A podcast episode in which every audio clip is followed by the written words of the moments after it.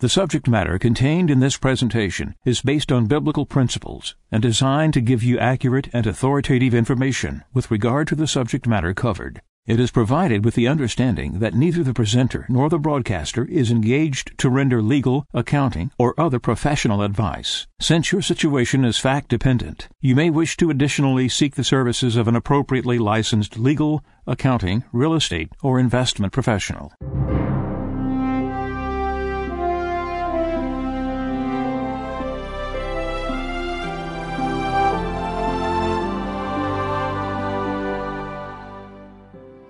No one can serve two masters. He will either hate the one and love the other, or be devoted to one and despise the other. You cannot serve God and mammon. Therefore I tell you, do not worry about your life, what you shall eat or drink, or about your body, what you will wear. Is not life more than food, and the body more than clothing? Look at the birds in the sky. They do not sow or reap they gather nothing into barns, yet your heavenly Father feeds them. Are not you more important than they? Can any of you, by worrying, add a single moment to your lifespan? Why are you anxious about clothes? Learn from the way the wildflowers grow. They do not work or spin, but I tell you that not even Solomon in all his splendor was clothed like one of them. If God so clothes the grass of the field, which grows today and is thrown into the oven tomorrow, will he not much more provide for you, O you of little faith? So do not worry and say, What are we to eat? Or what shall we drink? Or what are we to wear? All these things the pagans seek. Your heavenly Father knows that you need them all. But seek first the kingdom of God and his righteousness, and all these things will be given you besides. Do not worry about tomorrow. Tomorrow will take care of itself. Sufficient for a day is its own evil.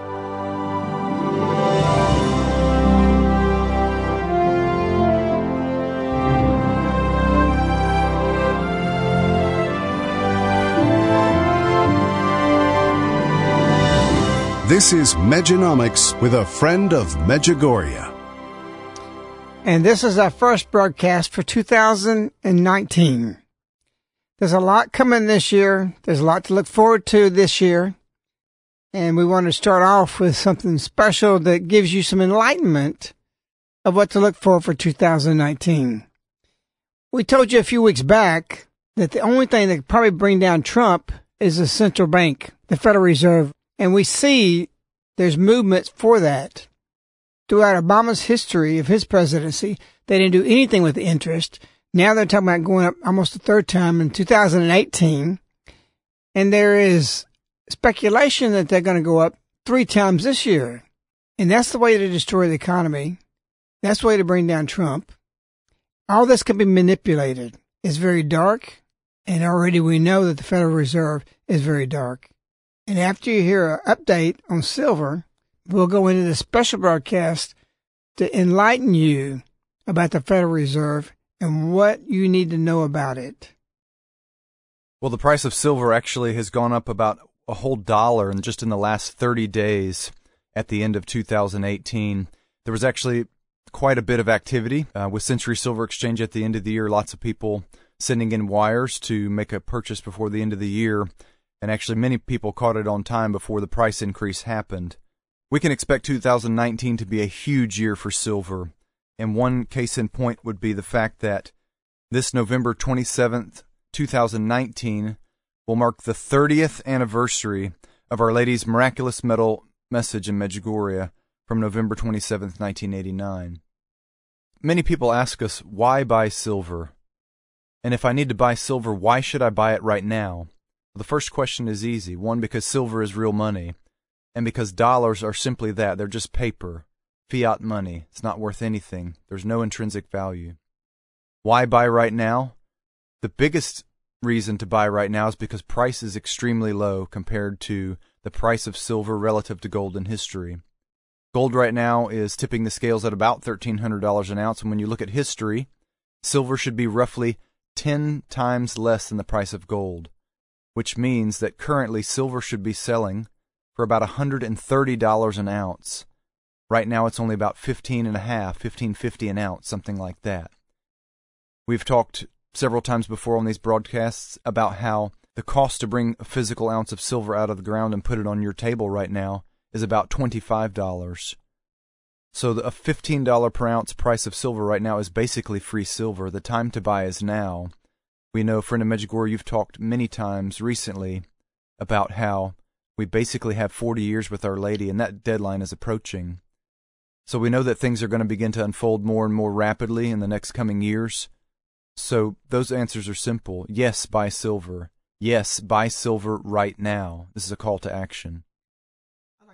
I'll add to that why is silver not at the price 10 times less than gold? It's because it's manipulated.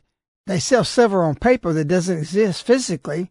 And so they exaggerate the amount of silver that's out there to keep it suppressed because if everybody woke up to it, everybody would run to silver and it would crash the dollar. There's a manipulation taking place to keep it suppressed. $15 an ounce is not its real price. It's falsified through the sham of selling hundreds of million ounces on paper, which doesn't physically exist. That's a real simple explanation of why it's not at the value it's supposed to be. In the last couple of weeks, I heard a clip where Glenn Beck was quoting that Ron Paul was interviewed on NBC, and he agreed that we're seeing developing right now something leading up to what he said, quote, worse than 1929. And of course, that was a super correction. We know we're headed toward that. And people who run the Federal Reserve makes money on both ends. They don't care. So there is some things happening. And Trump recently says that the Federal Reserve is trying to wreck his economy. And that's why I said earlier and on a previous broadcast that they can bring him down through this way. Whether it's going to happen or he can outfox them, that's wait to be seen. I would just add one point, maybe finally, to your thought there. But you mentioned that suppression exists in the market. And one way to look at this, though, might be to rejoice in the moment that suppression is there because you can get free silver. You can get free silver right now. You have dollars that are worth nothing. You have a price that's artificially suppressed as probably as low as it can be for the most part. And now is the time to do it. Now's the time to take advantage of that and position yourself to be financially strong for the future. It's important that you be saving your wealth in silver. That's why we did the Marcus Medjugorje round, because there's the benefit spiritually and the benefit of using that to store your wealth. So we're going to play something we want you to stay tuned to by Edward Griffin, who wrote the book The Creature from Jekyll Island. I'm Ed Griffin. The program we are about to hear is taken from a recording of a presentation I made shortly after the publication of my book, The Creature from Jekyll Island, a second look at the Federal Reserve. And so here it is, as recorded live in Los Angeles, California, The Creature from Jekyll Island. I'd like to go back to the first century BC, to a tiny kingdom called Phrygia. It was in Phrygia that there was a philosopher by the name of Epictetus. And it was Epictetus who said, Appearances are of four kinds. Things either are as they appear to be, or they neither are nor appear to be, or they are but do not appear to be, or they are not and yet appear to be. There'll be a quiz on this. When I read that statement, I was sure that if Epictetus were alive today, he probably would be a Harvard professor of banking and economics. Because doesn't that sound like the kind of explanations that we get when you read through the Federal Reserve bulletins trying to tell you what the money aggregates are and that kind of thing? See, what Epictetus did was he took a relatively simple concept, but by the time he was through explaining it, we didn't have any idea what he was talking about. And this is so commonly done today by the experts. Nevertheless, I thought that his statement was pretty good because it provided us with a track to run on, kind of a theme for this presentation. Because you know, if there's anything in the world that is an appearance which is deceiving, it is the Federal Reserve System. In fact, it is one of those appearances of the fourth kind, which I'm sure you all remember, were those appearances which are not and yet appear to be. So I'd like to use that as my theme for this topic and come back to it now and then during the progress of this presentation if I remember to do that and use it as a punctuation point here and there and as a reminder of one of the most important aspects about the Federal Reserve System that there is to comprehend, and that is that there are a lot of deceptive appearances going on here. I think the best place to begin our story is with the creation of the Federal Reserve System itself. In fact, that takes us right to the reason for the title of the book, The Creature from Jekyll Island. For those of you who are not yet familiar with the background of this story, you should know that Jekyll Island is a real island. It's off the coast of Georgia. And it was on that island in 1910 that the Federal Reserve System was conceived at a highly secret meeting that took place there. When things are done in secret, there's usually something to hide. And so I'd like to tell you that story and document it so that we can find out, first of all, that there was a meeting, that the Federal Reserve was indeed created there, that indeed there was a great deal of secrecy, and then we'll ask the question, why the secrecy? In 1910, Jekyll Island was completely owned by a small group of millionaires from New York. People such as J.P. Morgan, William Rockefeller, and their associates. This is where their families came to spend the winter months. It was a, a resort island. It was called the Jekyll Island Club. And on the island there was a magnificent clubhouse, which was the center of their social activities. You can visit that clubhouse today, as a matter of fact. The island has since been purchased by the state of Georgia, and the clubhouse has been fully restored. It's a beautiful thing. And if you take the tour, you can walk down the corridor there, and there will be a room, and on the door to that room is a brass plaque, and it says, The Federal Reserve System was created in this room.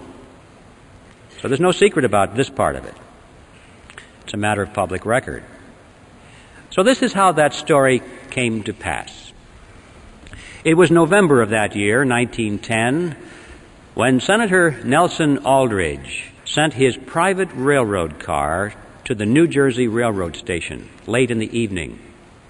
And there it was in readiness for the arrival of himself and six other men who were told to come under conditions of extreme secrecy. For example, they were told to come one at a time, not to dine with each other on the night of their departure. They were told to avoid arriving at the same time if they could, if they should happen to show up at the same time, they were instructed to pretend not to even know each other. They had to avoid newspaper reporters because they were well known people, and newspaper reporters often frequented the railroad station.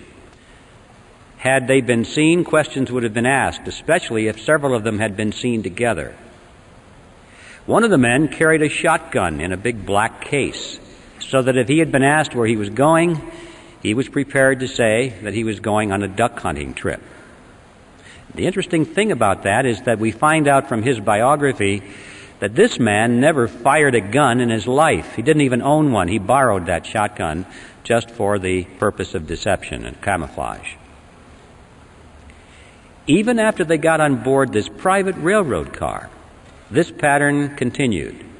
They were instructed to use their first names only to avoid last names. And a couple of them even abandoned their first names and chose code names. The reason for that was so that the servants on board the train would not know who these men were, because they were afraid if the servants had talked about it, word had leaked out in that fashion, then the purpose of the meeting could have been defeated. So absolute secrecy was essential all the way up and down the line. The private railroad car traveled for two nights and a day on a 1,000 mile journey to the south. And when they awoke the second morning, the car was on the siding at Brunswick, Georgia. There they took a ferry boat across the inland strait to Jekyll Island, then to the clubhouse. And for the next nine days, they sat around a table and they hammered out all of the important details of what eventually became the Federal Reserve System. When they were done, they went back to New York. And for quite a few years after that, they denied that such a meeting ever took place. It wasn't until after the Federal Reserve System was firmly established that only then did they begin to talk openly about their meeting and what they accomplished there. Several of them wrote books on it. One of them wrote a magazine article. And they gave interviews to newspaper reporters. And so now, many years later, it's possible for us to go back to the public record and discover in minute detail exactly what happened on Jekyll Island in 1910. Now, who were these seven men? The first one I've already mentioned Senator Nelson Aldrich. He was the fellow that owned the private railroad car. He was the Republican whip in the Senate. He was chairman of the National Monetary Commission, which was that special committee of Congress created to make a recommendation for legislative reform Banking reform, they called it. They wanted to reform banking in America because the American people were very concerned over the concentration of financial power into the hands of a small group of banks and investment firms in New York on Wall Street. That is what they called the money trust. That was a popular phrase. In fact, quite a few politicians had been successfully elected to office on their campaign promise to break the grip of the money trust. And that was one of the primary purposes of the National Monetary Commission, of which Senator Aldrich was chairman. He was also a business associate of J.P. Morgan. He was the father in law of John D. Rockefeller, Jr which means, of course, that eventually he became the grandfather of Nelson Rockefeller, our former vice president. Remember, his full name was Nelson Aldrich Rockefeller, so he derived his middle name from his famous grandfather. The second man at the meeting was Abraham Piatt Andrew, Assistant Secretary of the Treasury. Later, he became a congressman, and throughout his career, he was very important in banking circles. The third man there was Frank Vanderlip, president of the National City Bank of New York, the largest and most powerful of all the banks in America, representing the financial interests of William Rockefeller and the international investment firm of Kuhn Loeb and Company. Henry Davison was there. He was the senior partner of the J.P. Morgan Company. Charles Norton was there president of the First National Bank of New York, another one of the giants. Also, there was Benjamin Strong, head of J.P. Morgan's Bankers Trust Company. And incidentally, Benjamin Strong, three years later, when the Federal Reserve Act was finally passed, he became the first head of the Federal Reserve System. And finally, last but certainly not least, Paul Warburg was there. Probably the most important man because of his knowledge of banking in Europe. Warburg was born in Germany, eventually became a naturalized American citizen. He was a partner in Kuhn Loeb Company. But he was also a representative of the Rothschild banking dynasty in England and France. And throughout his whole banking career, he maintained close business liaison with his brother, Max Warburg, who was head of the Warburg Banking Consortium in Germany and the Netherlands. Paul Warburg was one of the wealthiest men in the world. But those are the seven men on Jekyll Island. And as incredible as it may seem, these men represented directly and indirectly approximately one fourth of the wealth of the entire world in those days. And these are the men who sat around a table on Jekyll Island and created the Federal Reserve System. Does it arouse your curiosity? What's going on here? Now, for the skeptics who are here tonight, and I hope there are plenty, because if there aren't, I feel like the minister talking to the choir. I know there are always plenty of skeptics in my audiences, and that makes me feel very good. For the skeptics, you're probably wondering, did it really happen that way? Surely Griffin is exaggerating to make a point. Well, yes, it really happened that way, and I'd like to illustrate that by quoting for you just one piece of evidence here. This was taken from an article that was written by Frank Vanderlip himself that appeared in the Saturday Evening Post on February 9, 1935. Remember, Vanderlip was one of those at the meeting. And this is what he said. I do not feel it is any exaggeration to speak of our secret expedition to Jekyll Island as the occasion of the actual conception of what eventually became the Federal Reserve System. We were told to leave our last names behind us. We were told further that we should avoid dining together on the night of our departure. We were instructed to come one at a time and as unobtrusively as possible to the railroad terminal on the New Jersey littoral of the Hudson where Senator Aldrich's private car would be in readiness attached to the rear end of a train to the south. Once aboard the private car, we began to observe the taboo that had been fixed on last names. We addressed one another as Ben, Paul, Nelson, and Abe. Davison and I adopted even deeper disguises, abandoning our first names. On the theory that we were always right he became Wilbur and I became Orville after those two aviation pioneers, the Wright brothers. The servants and train crew may have known the identities of one or two of us, but they did not know all. And it was the names of all printed together that would have made our mysterious journey significant in Washington, in Wall Street, even in London. Discovery, we knew, simply must not happen. Well, why? Why the secrecy? What's the big deal here? What's wrong with a group of bankers going to a private location and discussing banking or banking legislation? And the answer to that is provided by Vanderlip himself in the same article.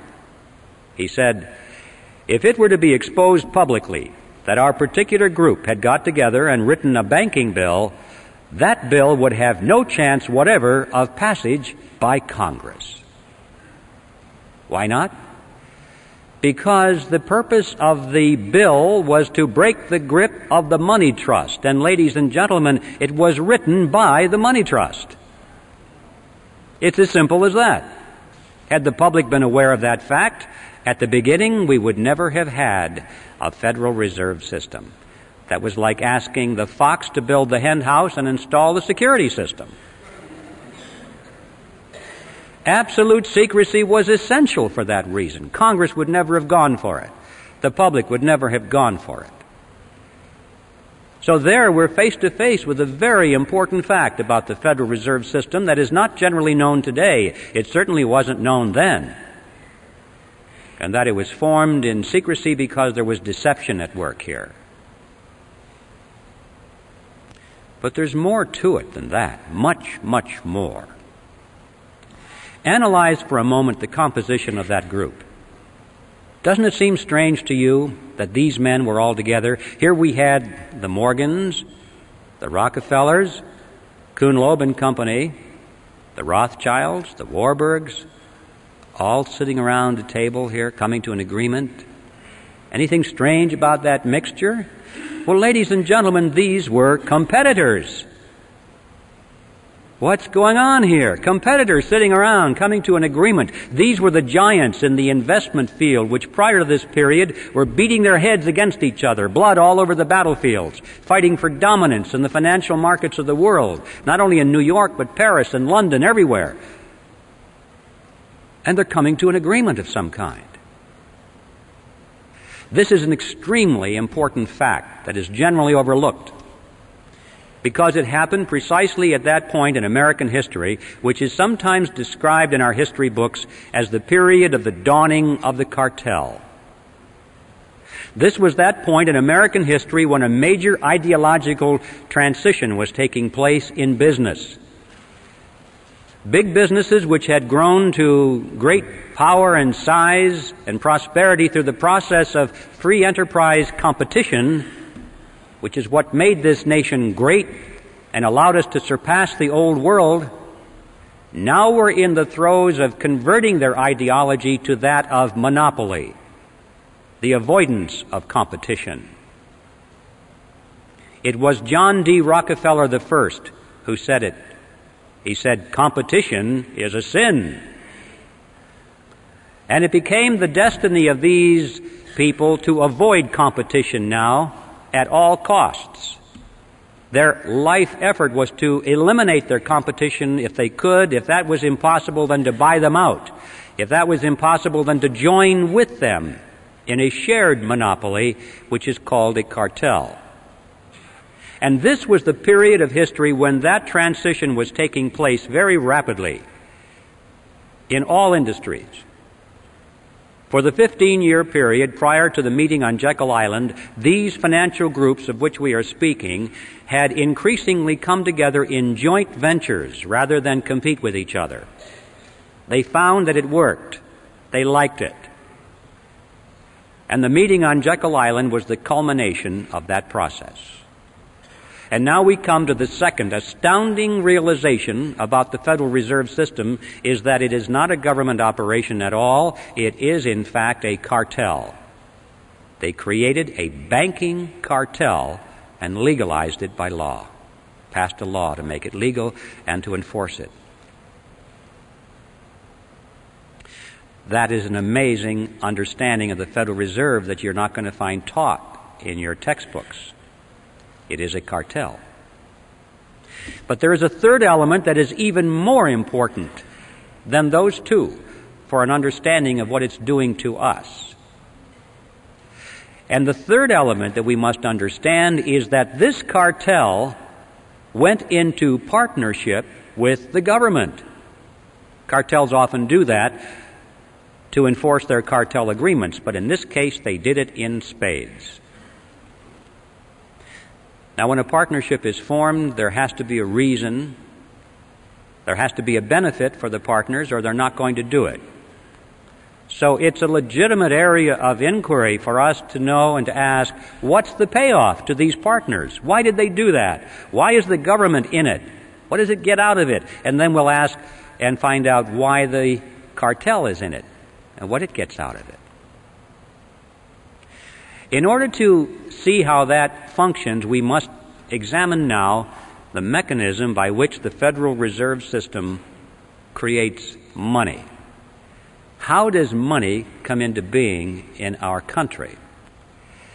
I call it the Mandrake mechanism, named after that comic book character of the 40s, Mandrake the magician.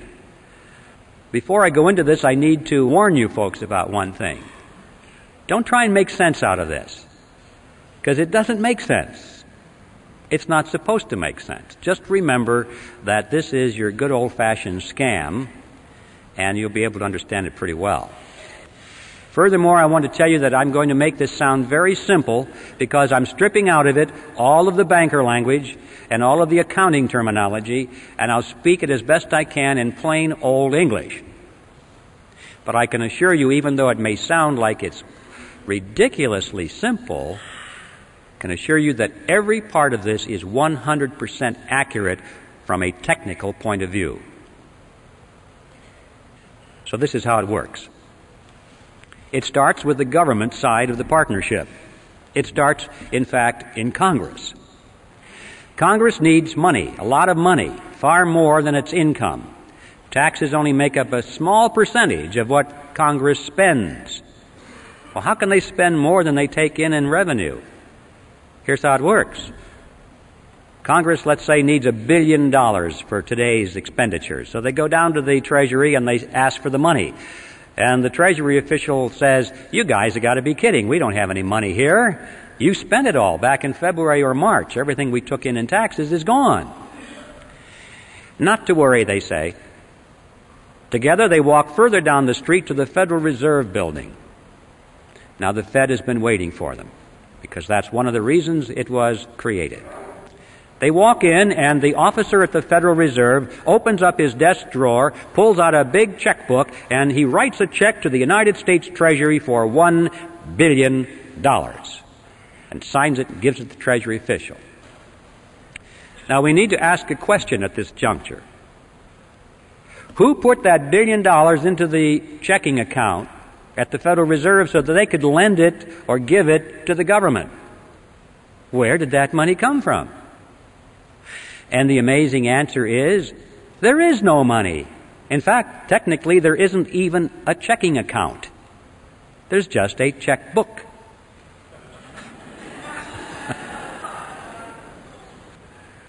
and that billion dollars springs into being precisely at the instant that the officer signs the check. Now, if you and I were to do that, we would go to jail. But they can do it because Congress wants them to do it. This is, in fact, the payoff. This is the reason the government is in this partnership, because the government has instant, easy access to any amount of money at any time without having to go to the taxpayer and ask for it in the form of direct taxes. If they had to go to the taxpayer and say, well, we want to spend this, this, and this, and we're going to raise your taxes another $3,000 per family this year, they'd be voted out of office.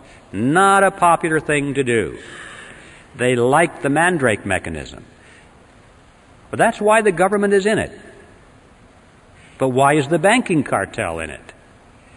To answer that question, we'll go back to that billion dollar check and follow some of the money. The Treasury official takes the billion dollar check and deposits it into the government's checking account, which is, of course, in a Federal Reserve Bank, so called. And at that instant, the computers show that the government made a billion dollar deposit, therefore it has a billion dollars in its account, therefore it can now write up to a billion dollars in government checks, which it starts to do. We'll follow just a $100 check that it writes to the postal worker that delivers our mail. He takes it now and puts it into his checking account in his personal commercial bank down the street. Now the money is finally out of the Federal Reserve Bank, so called, out of the government side of this partnership, and it's finally into the banking side, commercial bank. $100 has been deposited, so the banker goes over to the loan window and opens it up, and he says, Attention, everybody, we have money to loan. Somebody just deposited $100. We have money to loan. And this makes everyone joyous because that's one of the reasons they go to the bank is to borrow money. It's nice to know there's money to loan. So they line up for the money. But they're a little concerned because it was only $100, but the banker says, don't worry, we can loan you up to $900 on that. How is that possible? How can the banks loan $900 when there's only $100 in deposit? Well, it works like this. The Federal Reserve System says that the banks must keep no less than 10% of their deposits in reserve. The bottom line is that the $100 that was deposited there is 10% of $1,000. Therefore, the bank can loan up to $900, which is the difference. Now, where did that money come from? The answer is the same. There was no money.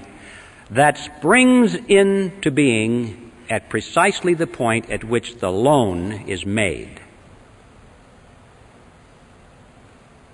Now, let's analyze it. An important difference here between these two functions.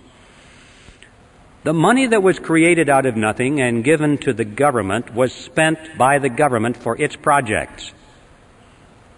On the other hand, the money that was created out of nothing for the banks, they didn't spend that for their projects. They loaned it to us for our projects. But they collect interest on that loan. So the bottom line is that they collect interest on nothing. which is not too shabby. This is why the banking cartel is in the partnership, because all of this becomes legal. Interest on nothing. What are the consequences of this? This money that is created out of nothing goes out into the economy, and these new dollars dilute the value of the old dollars that were already out there. It's like pouring water into the pot of soup. It dilutes the soup. When you pour all these new dollars into the economic pot, it dilutes the dollars that are there, and so prices start going up and up and up, and we have this phenomenon of inflation, which is the appearance of rising prices. I emphasize the word appearance because in reality prices do not rise. What's really happening is that the value of the dollar is going down. If we had a money which was based on gold or silver or anything else that had intrinsic tangible value that they couldn't just create out of nothing, you would find that prices would remain stable over a long period of time. And to illustrate that point, it's interesting to know that if we had lived in ancient Rome, we would have been able, with a one ounce gold coin, to buy a very fine toga, a handcrafted belt, and a pair of sandals. Well, today, what can we buy with a one ounce gold coin? We can go into any men's store and buy a very fine suit, a handcrafted belt, and a pair of shoes. The real price of those items hasn't changed in thousands of years when expressed in terms of real money. But when expressed in terms of those paper things we carry around, Federal Reserve notes, we call them dollars, they're not, they're Federal Reserve notes, they buy less and less and less because there are more and more and more of them being pushed into the economic pot of soup. We're still not done with the analysis. So we lost some purchasing power. Where did it go? Did anybody get it? People don't ask the question, did somebody get my lost purchasing power? It's as though, well, it just evaporated. It went up into heaven or someplace. It's just gone. No. For every loser, there is a winner. Somebody got your lost purchasing power. Who? Let's track it. Those people who got the lost purchasing power were the ones who were right at the point where the new money was injected into the pot. Because they got their hands on it first, and at that point it had full value. But by the time they spent it and gave it to the next person, and then they spent it and it started moving out toward the edge of the pot where most of us are, then it lost its value. But the ones up at the nozzle were the ones that had gained on our lost purchasing power. Who are they? Well, it's clear that the government is number one, isn't it? Because that first check, that billion dollar check that we tracked, went to the government, number one. They got it first. What about the money created on the banking side of the partnership? Who got that first? Well, the borrowers, didn't they? The ones that lined up at that window. That was the nozzle. Now, this is something that we all recognize. In times of inflation, everybody says it's wise to borrow. Why? Because you borrow dollars, but you pay back in dimes. Inflation erodes that thing, you have contracts, and you pay back with money that has less and less value. So the poor guy that gets your payment at the end of the line has lost his purchasing power, but you gained it because you were smart enough to borrow in times of inflation. That's the way it works. That's one of the reasons they entice people into debt because it's the smart thing to do. What they don't tell you, however, is that what you are gaining from this process, you are turning around and having to pay to the bank in the form of interest payments on that loan. Interest on nothing. The bank is actually capturing your gain through interest payments. Now, sometimes you have paper profits. Oh, look at the value of this real estate. Look at the value of this stock. People are paying more and more for it. But don't forget, ladies and gentlemen, that economic conditions can change and these paper assets can contract as well as expand. And when the economy does contract, as usually it does, always does, then people are wiped out. They don't realize that the boom bust cycles that we have had since the creation of this Federal Reserve mechanism is like a sawtooth. The economy expands slowly for long periods of time 10 years, 20 years, 30 years and people think this is going to go on forever. And then, boom, it comes down. Usually very quickly. A lot of people lose their assets. And then it starts again for another 20 or 30 or 40 years. Oh, it's a wonderful ride, and then boom, it comes down. And every time it comes down, people lose their, their investments. Notice, however, when you go to the bank and they give you something which costs them nothing to create, what do they want from you in return? Signature on the dotted line for your car, your house, all your assets, right? So if you can't make your payments of this nothing money, they get your marbles. They always win. In times of whether it's expansion or contraction, it doesn't make any difference. It was planned that way, carefully worked out. These people are scientists, ladies and gentlemen. This is the bottom line that those who gain your lost purchasing power are the two groups that comprise the partnership in the Federal Reserve System the government and the banking cartel. Now, this process is a tax. I don't care what you call it inflation or what name you want to give to it, it is a tax. If there's anything you remember about this presentation this evening, I hope it is this that inflation is a tax. This is why these two groups are in the partnership.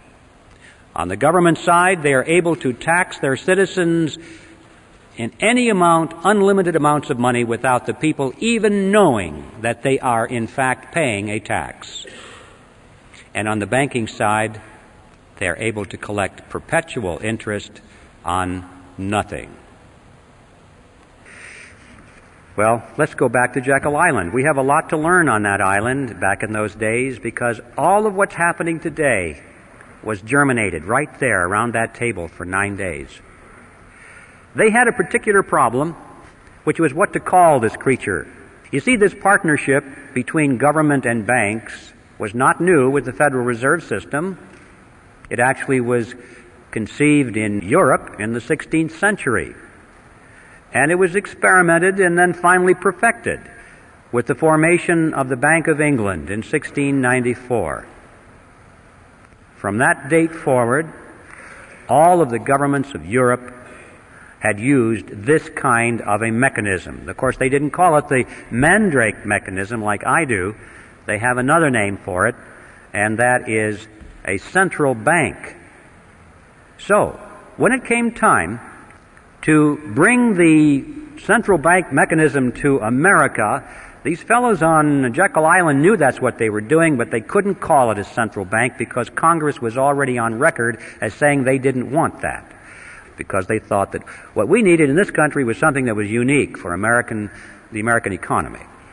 And these men debated what to call it, and this was their strategy. They said, first, let's call it federal, to make it sound like it's a government operation. Next, let's add the word reserve to make it seem like there are reserves somewhere. Next, let's add the word system.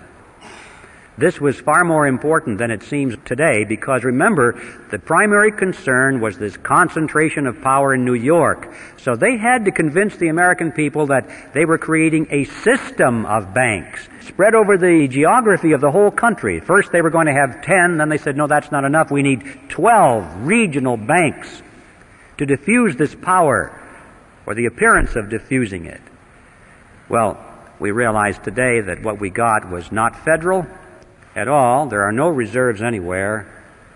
There's not a system in the sense of diffusion of power, and the Federal Reserve banks aren't even banks. So on all four words, we have appearances of the fourth kind. It was brilliant deception, and now the next step was to sell it to the public. The first draft of the Federal Reserve Act was called the Aldrich Bill because it was sponsored by Senator Aldrich, and uh, Paul Warburg warned him against that. He said, Nelson, if you put your name on this bill, it's going to be voted down in Congress because you're so clearly identified with big business interests. And Warburg was right. Congress put thumbs down on it. The bill of the big bankers. Well, it was a minor setback. They took their bill, they scrambled the paragraphs around a little bit, took Aldrich's name off of it, and found a couple of Democrats to sponsor the bill. Now, this was different because everybody knew that the Republicans represented big business. But they also knew that the Democrats, on the other hand, represented the common man. You know, the working man, the fellow on the assembly line. Like Ted Kennedy.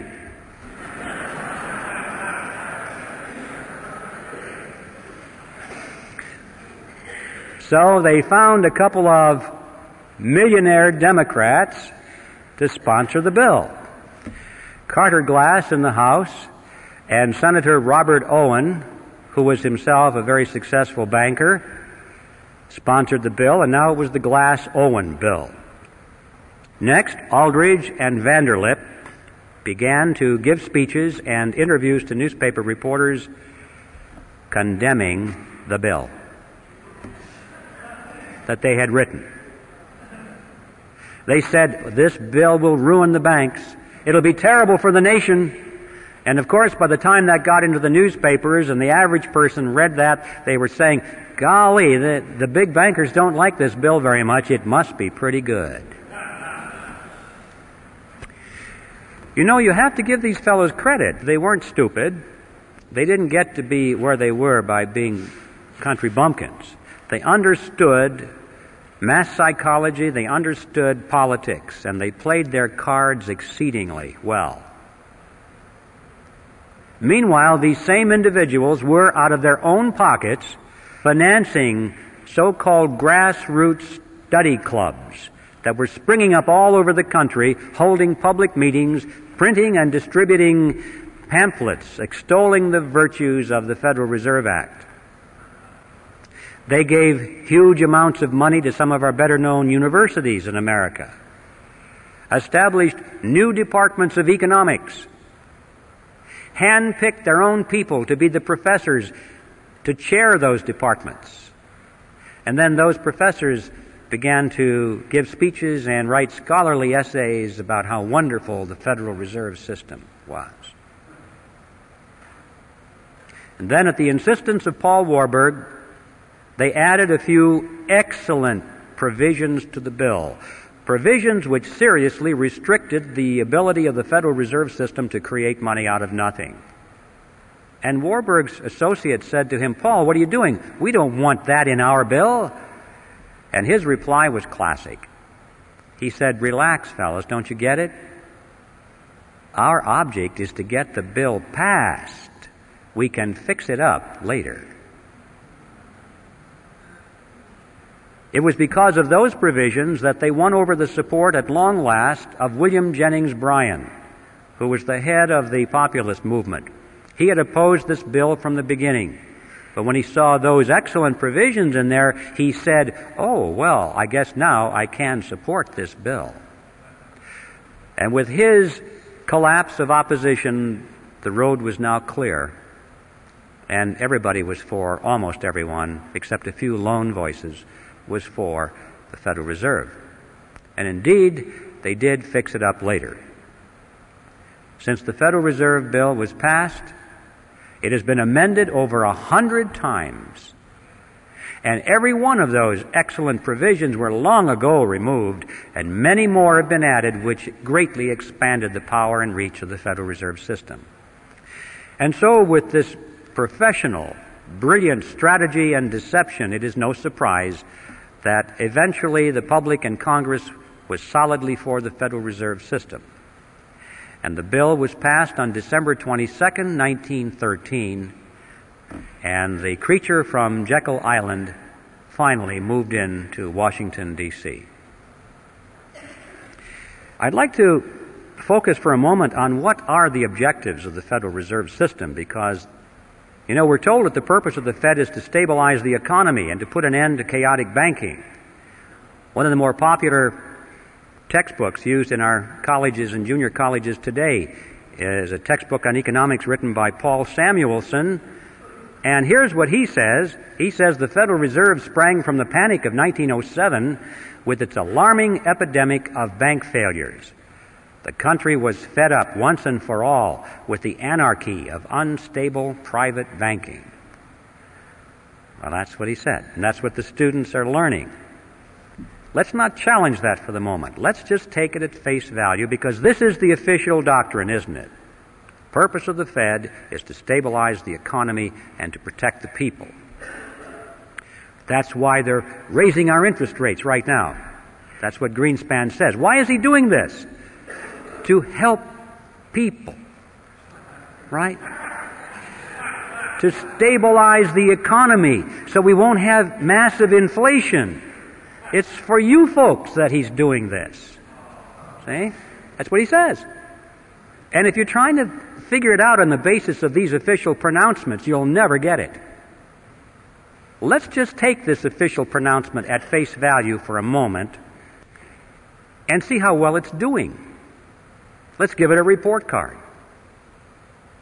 Since the Federal Reserve was created, it has presided over the crashes of 1921 and 1929 the Great Depression of 29 through 39, recessions in the years 53, 57, 69, 75, and 81, a stock market Black Monday in 87.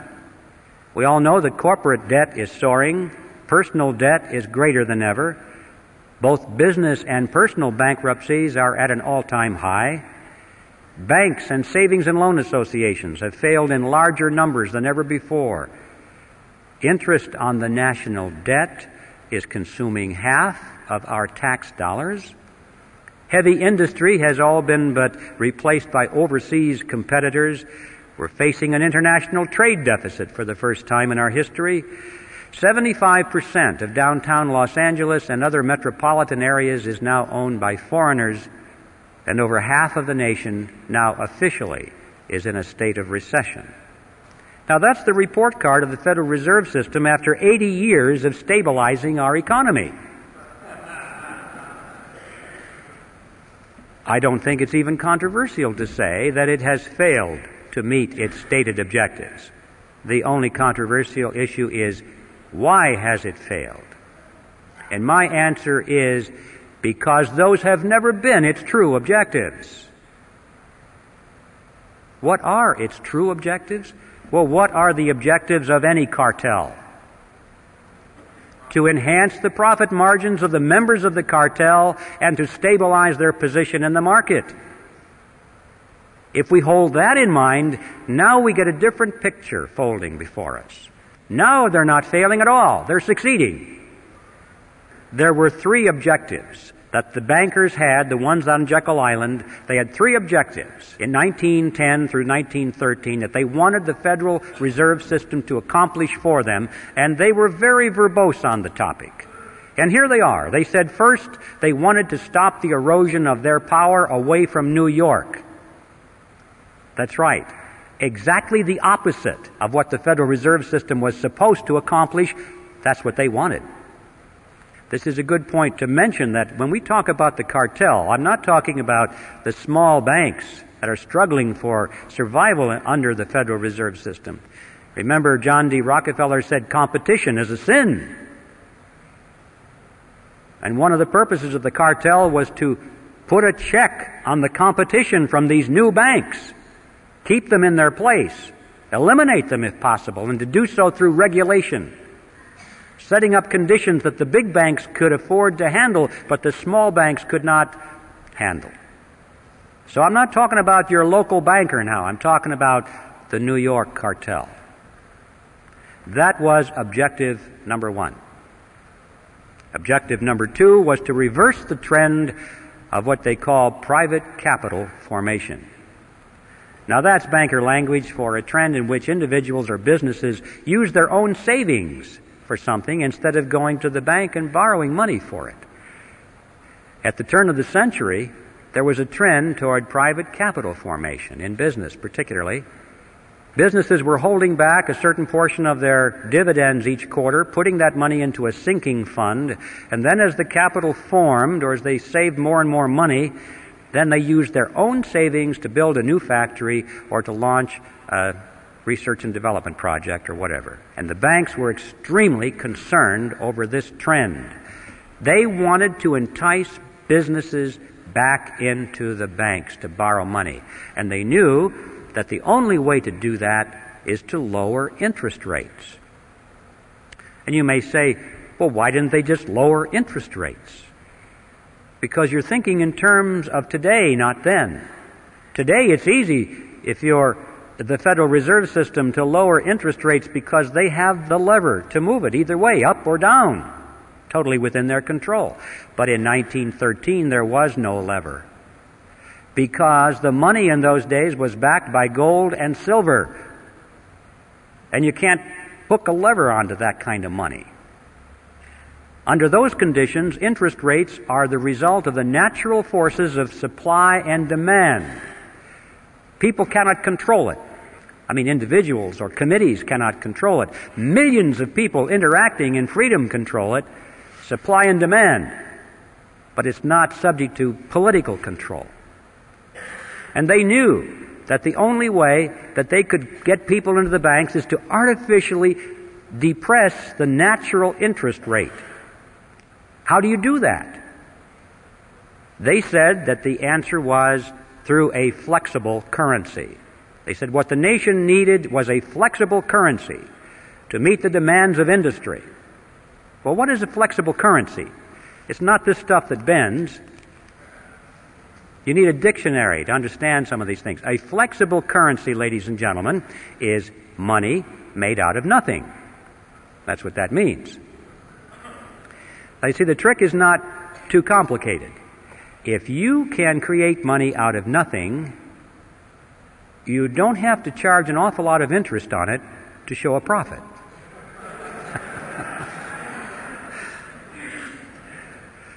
so, with a flexible currency, they could lower the interest rates below the natural level, still make plenty of profit on it, and entice the businessmen back into the banks. So the goal was a flexible currency. That was objective number two. And objective number three was to pass on the inevitable losses of the banks, pass them on to the taxpayers in the name of protecting the people. Now, those are the true objectives of the Federal Reserve. Let's now issue another report card and see how well it did. Did it keep control with the larger banks in New York? And the answer is yes. We have big banks in the West and in the South, but they are nothing compared to these mega banks in New York, which stride the world with offices in Peking and Moscow and Africa everywhere. The big banks continue to dominate. It gets an A on its report card for retaining control in New York. What about reversing the trend toward private capital formation? Boy, did it ever. Interest rates have been pushed down over periods of time. They're so attractive that individuals and corporations thought they were crazy not to take advantage of those low interest rates. Why save your money? That's stupid. So they were all enticed into the banks because of a flexible currency. And then, of course, they get loaned up to the eyebrows and something happens in the economy and you can't service your debt anymore, you go bankrupt. Right now, there are many corporations just and individuals just hanging in there by the skin of their teeth because they're trying to service their debt. And it's an amazing fact that many of these large corporations are now sending more money every quarter to the banks as interest payments than they send to the stockholders as dividends. Just think about that. The banks who made the money out of nothing are making more money out of large segments of our industry than the people who worked for their money, saved their money, invested their money, risked their money to purchase ownership shares in those corporations. And the Federal Reserve System gets an A on its report card because indeed, with flexible currency, it reversed the trend toward private capital formation. Were they able to pass along their losses to the taxpayer in the name of protecting the people? Maybe you missed that part of it, but it's called bailout. The game called bailout. It is played something like this. Whenever one of the large banks gets into trouble because someone it has loaned money to, either a big corporation or a third world country, can no longer pay its debt. So the bank is in trouble. It goes to Congress and it carefully explains to Congress that it must bail out that corporation or that third world country because otherwise it's going to hurt the people of America. If that venerable corporation is allowed to fold, look at how many thousands of jobs will be lost. People will be put on welfare. They'll be out of work, and that'll hurt the people.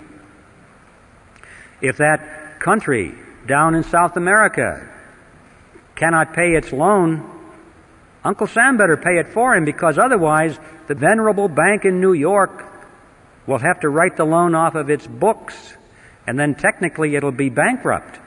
It may have to close its doors. It would collapse. And look at the thousands of people who have money in that bank who would be hurt by that. And who knows, that bank is such a big bank, if it fell, it might be the first domino, causing all the other banks to fall. And we could have a major recession or depression on our hands, and look how the people of America would suffer. And so Congress dutifully runs to the front and says, yes, yes, we don't want any of that to happen. And they vote the funds to guarantee the loans, or in some cases to make outright payments to keep that river of interest payments going to the banks. Not the small banks, the big banks. Here are some of the games you may have missed. Penn Central Railroad was bailed out in 1970. Lockheed Corporation also in 1970. Commonwealth Bank of Detroit in 1972, New York City in 1975, Chrysler Corporation in 1978, First Pennsylvania Bank in 1980, Continental Illinois, the largest of the banks so far, in 1982, and all of those countries in the third world who can no longer make their interest payments are now making their payments because they got the money from the International Monetary Fund and the World Bank, which got it from the Federal Reserve System, which got it from you and me through the Mandrake mechanism. And my final topic before I reach the conclusion is one that I think you'll find interesting, and that is usury. In the old days, the biblical times, Usury was defined as interest on a loan. Any interest on any loan was usury. Well, in modern times, that's been redefined to mean excessive interest on a loan. Not moderate interest, because, we, well, this is in keeping with the concept that if we work hard for our money, we save our money, we don't spend it, we sacrifice its pleasure, and we loan it to somebody for their venture, we're entitled to a reasonable return for that sacrifice. A reasonable interest seems fair and logical to most people. But what is this thing, excessive interest? Thomas Edison said, People who will not turn a shovelful of dirt on the project, nor contribute a pound of materials, will collect more money than will the people who will supply all the materials and do all the work. I wondered about that when I read it. I thought, was Tom exaggerating? So I got my calculator out and I punched in the numbers. I took, for an example, a $100,000 house to be built. I assumed that $30,000 was going to go for the land and the architect's fees and the permits. That 70,000 would go for the actual construction of the house, the labor and the materials. I assumed that the buyer would go to the bank put 20% down, take out a 30 year loan at 10% interest. I punched in the numbers and I found out that the borrower will pay to the bank in interest $172,741 as compared to $70,000 paid for those who did all the labor and did all the work. In other words, the bank will earn two and a half times as much money as those who produced. You may say, well, yes, but don't forget the time value of money. When you save money and you sacrifice its use, and 30 years is a long period of time and all this. No, not this money, ladies and gentlemen. Nobody worked for this money. Nobody sacrificed. Nobody saved it. This money was created out of nothing. And I suggest that $172,741 interest on nothing is excessive. I think it's time for a new definition of the word usury. Any interest on any loan of fiat money, meaning money made out of nothing.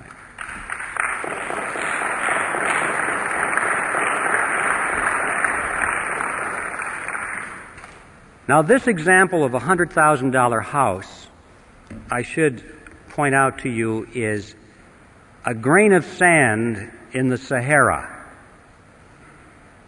This is nothing. You have to multiply this process by every house in America, by every hotel in America, every high rise office building in America, every jet airplane, every automobile, every factory, every warehouse full of materials, every farm building, all the farm equipment. And you are talking about a river of unearned wealth perpetually flowing into the banking cartel that is so wide that you can't even think across it in your mind. The numbers are beyond comprehension. Where is this money going? You get the mental picture that maybe it's going into a big lake someplace. There's a big dam and it's building up. All this money is accumulating and these people are getting richer and richer and richer. Wrong. Doesn't work that way. When a person has all the wealth that he can possibly want, are used for the pleasures of life, what is left? Power. Yeah. Ladies and gentlemen, they're spending this money, this river of wealth is being used to acquire power over you and me and our children. They are literally buying up the world with it. And I don't mean they're buying up the real estate and the hardware. They're buying up control over the organizations the institutions through which people live and act and rely on for leadership and opinion. Technically, in sociological terms, this is called a power center. These are the power centers of society, the groups through which people work. And this is where that money has been going, is to acquire control over these groups and institutions by buying up influence and control over the people who run them and they're spending the money on that. That means that they're buying up politicians, political parties, television networks, cable networks, newspapers, magazines, publishing houses, wire services, motion picture studios, universities, labor unions, church organizations, trade associations, tax exempt foundations, multinational corporations, Boy Scouts, Girl Scouts, you name it any group, any institution which exercises influence has been a target for control. And they have a lot of money to spend to acquire that control. Especially those organizations and individuals which supposedly are in opposition to themselves. This process has been going on not only in our country, and in a more or less parallel manner in the other industrialized nations of the world. But, ladies and gentlemen, in the so called third world or underdeveloped nations, it has gone on so much further than you can ever imagine. In fact, it is now complete. These countries have been purchased already with this money. Did you ever wonder what's going on there at the International Monetary Fund and the World Bank? You don't hear much about that. Every once in a while, on the back page of the newspaper, you'll read that Congress authorized another $100 billion to go to the IMF, to be loaned to some little country or given to them, and they explain to us that this is to raise their standard of living. Well, you don't believe that either. That is an appearance of the fourth kind. It's not going to raise their standard of living. If it is, if that's the true purpose, they're not doing a very good job of it, are they? Because you know, if you look at those nations after all of these decades and the expenditures of hundreds of billions of dollars, you cannot point to one nation that has had its standard of living raised one iota. In fact, in most cases, it's the other way around. The reason is simple. That's not the purpose of the money. The money does not go to the people. It does not go to the businesses in those countries, which might have a chance of raising the standard of living. It goes to the politicians in those countries, to the governments. And it is used specifically to strengthen their control mechanisms over the people, to build collectivist totalitarian systems. Countries that start off as inefficient dictatorships get all the money from the United Nations and end up as efficient dictatorships.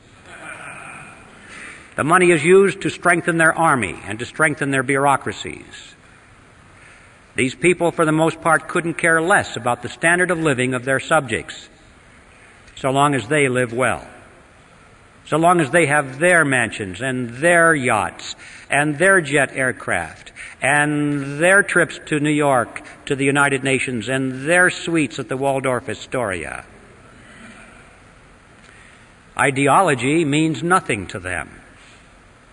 Socialism, communism, capitalism, fascism, what does it matter? Where's the money? This is it. And we're now dealing with second and third generation welfare families here. You know how hard it is to break a welfare family in our own country after the second and third generation. We have governments around the world that are now second and third generation welfare to the UN. There's not a chance in the world they're going to break away from that money. They wouldn't know how to operate any other way. It's a way of life. They're addicted. And they now are in place in the New World Order where they're just waiting for you and me to show up. In fact, that's the other side of this. Not only has this transfer of wealth from America to the third world not raised their standard of living, but it has indeed helped to lower ours. And that too was part of the plan. In many ways, they're trying just to waste money, to reduce our standard of living. A strong nation is not a candidate to surrender its sovereignty, but a weak nation is. If America can be brought to her knees, if she can be hungry, if she can be filled with despair, if there can be riots in her streets and she doesn't know where to turn, then she perhaps will willingly accept totalitarian measures from a United Nations peacekeeping force, the Blue Helmets, might even be welcomed. Or rescue with an international monetary unit that has purchasing power for a while. This is how it's being played out, ladies and gentlemen. And so I want to just conclude by saying that the name of the game is not wealth, it is power. So, what are we going to do about this? Well, it's obvious we have to slay the creature. Obviously, that's the starting point. We can't allow this creature to continue. It has to be eliminated. But how are you going to do that? We're going to do it in Congress. Congress created the Federal Reserve System, and Congress can abolish the Fed. But we have to build some fire under the chairs of those congressmen We have to get some new faces in there. I don't care whether it's Republican or Democrat or Independent or what have you. The titles are not important. It's what they believe in, the principles. Those are the important things. But we do need an informed electorate out there. It's not going to happen unless people know about these issues, and education is our necessity. Sounds kind of boring, doesn't it? Wouldn't it be nice if we could just jump right into politics? But people won't know what we're talking about unless they understand the issues. We need an educational army out there, ladies and gentlemen. And it's time to enlist. As Patrick Henry would have said it, in fact, as he did say it, our brethren are already in the field. Why stand we here idle? The bad news, the really bad news, is that time is running out. We used to talk about these things. I remember not too long ago, I would talk about some of these issues, and people would look at me and say, You gotta be kidding. That could never happen in America. And now, when I talk about these issues, they lean forward and say, How much time do we have left? It's visible all around us. The New World Order is descending around us. I mean, they're preparing a, uh, a World Court of Justice, a World Taxing Authority, a World Monetary Unit, a World Army. As we speak, over half of our standing military right now is serving under foreign officers at the UN, and the process is rapidly moving. So, ladies and gentlemen, time is running out. Whatever you plan to do for your country or for your freedom, do it now. But the good news is, the really good news is that we still can do it. We still have time. We still have freedom. Instead of complaining about how bad things are or how late the hour is, we should rejoice over the fact that we can still meet as we are here tonight. We can still talk openly. We can still advocate such things as the abolition of the Federal Reserve System. We still have elections. We should rejoice on that fact. All we have to do is go out and work like our very lives and our freedom depended upon it. Because they do.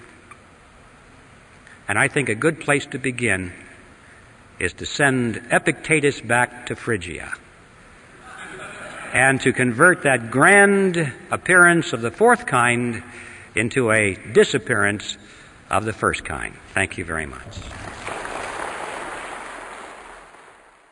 So this audio was done over 10 years ago, but it's still applicable in the sense that what he said is we still have hope and hope is descending down from heaven every day. And she's not coming for minor reasons. It is for the future and to prepare us for the future that we be ready. It's Our Lady's words. You quote, be ready. This is a time of grace. This is a time of planning because you got abilities to plan that what you can do in one day now may take 10 years to achieve when everything breaks down. There is going to be a radical change in the world. You have to position yourself spiritually and physically. And the physical part is a way of life, and part of that way of life is the miraculous Medjugorje around to preserve what you have, to turn that in now when you can buy land or whatever you need to do by what we've been teaching through Mejanomics for nine whole years.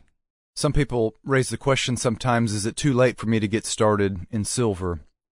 And you highlighted a, one of Our Lady's lines in one of her recent messages in which she said, It is not too late, or it is not late, my children. For those who are wanting to start immediately in exchanging their paper dollars for the miraculous metal Medjugorje round, we say to you also, it's not too late to begin. You can begin today and contact Century Silver Exchange by calling toll free 877 936 7686. That's 877 936 7686. You can also visit centurysilver.com or email us at info at centurysilver.com. And of course, Century Silver Exchange is a for profit subsidiary of Caritas of Birmingham. It pays income taxes on its income and bears its own expenses. If there are any profits left over at the year end, Century Silver may give a dividend donation to Caritas of Birmingham to help further its mission. And so just reasoning can tell you everything, especially after listening to Griffin and what he had to say and about his book, The Creature from Jekyll Island. We are in demonic times. We are in spiritual, heavenly times clashing together. You need to move out of one to the other.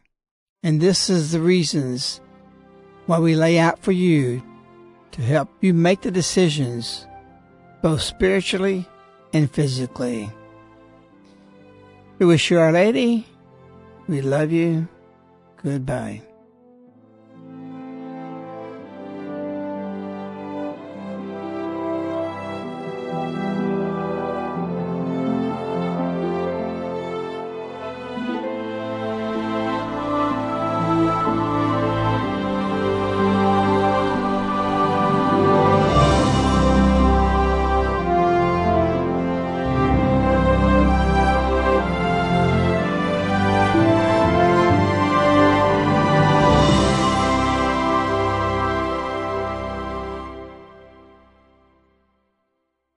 The subject matter contained in this presentation is based on biblical principles and designed to give you accurate and authoritative information with regard to the subject matter covered. It is provided with the understanding that neither the presenter nor the broadcaster is engaged to render legal, accounting, or other professional advice. Since your situation is fact dependent, you may wish to additionally seek the services of an appropriately licensed legal, accounting, real estate, or investment professional. This ends the Mejanomics broadcast with a friend of Medjugorje. These broadcasts are available as CDs, which are sent directly to your doorstep on a monthly subscription. For information, contact Caritas in the U.S. at 205 672 2000.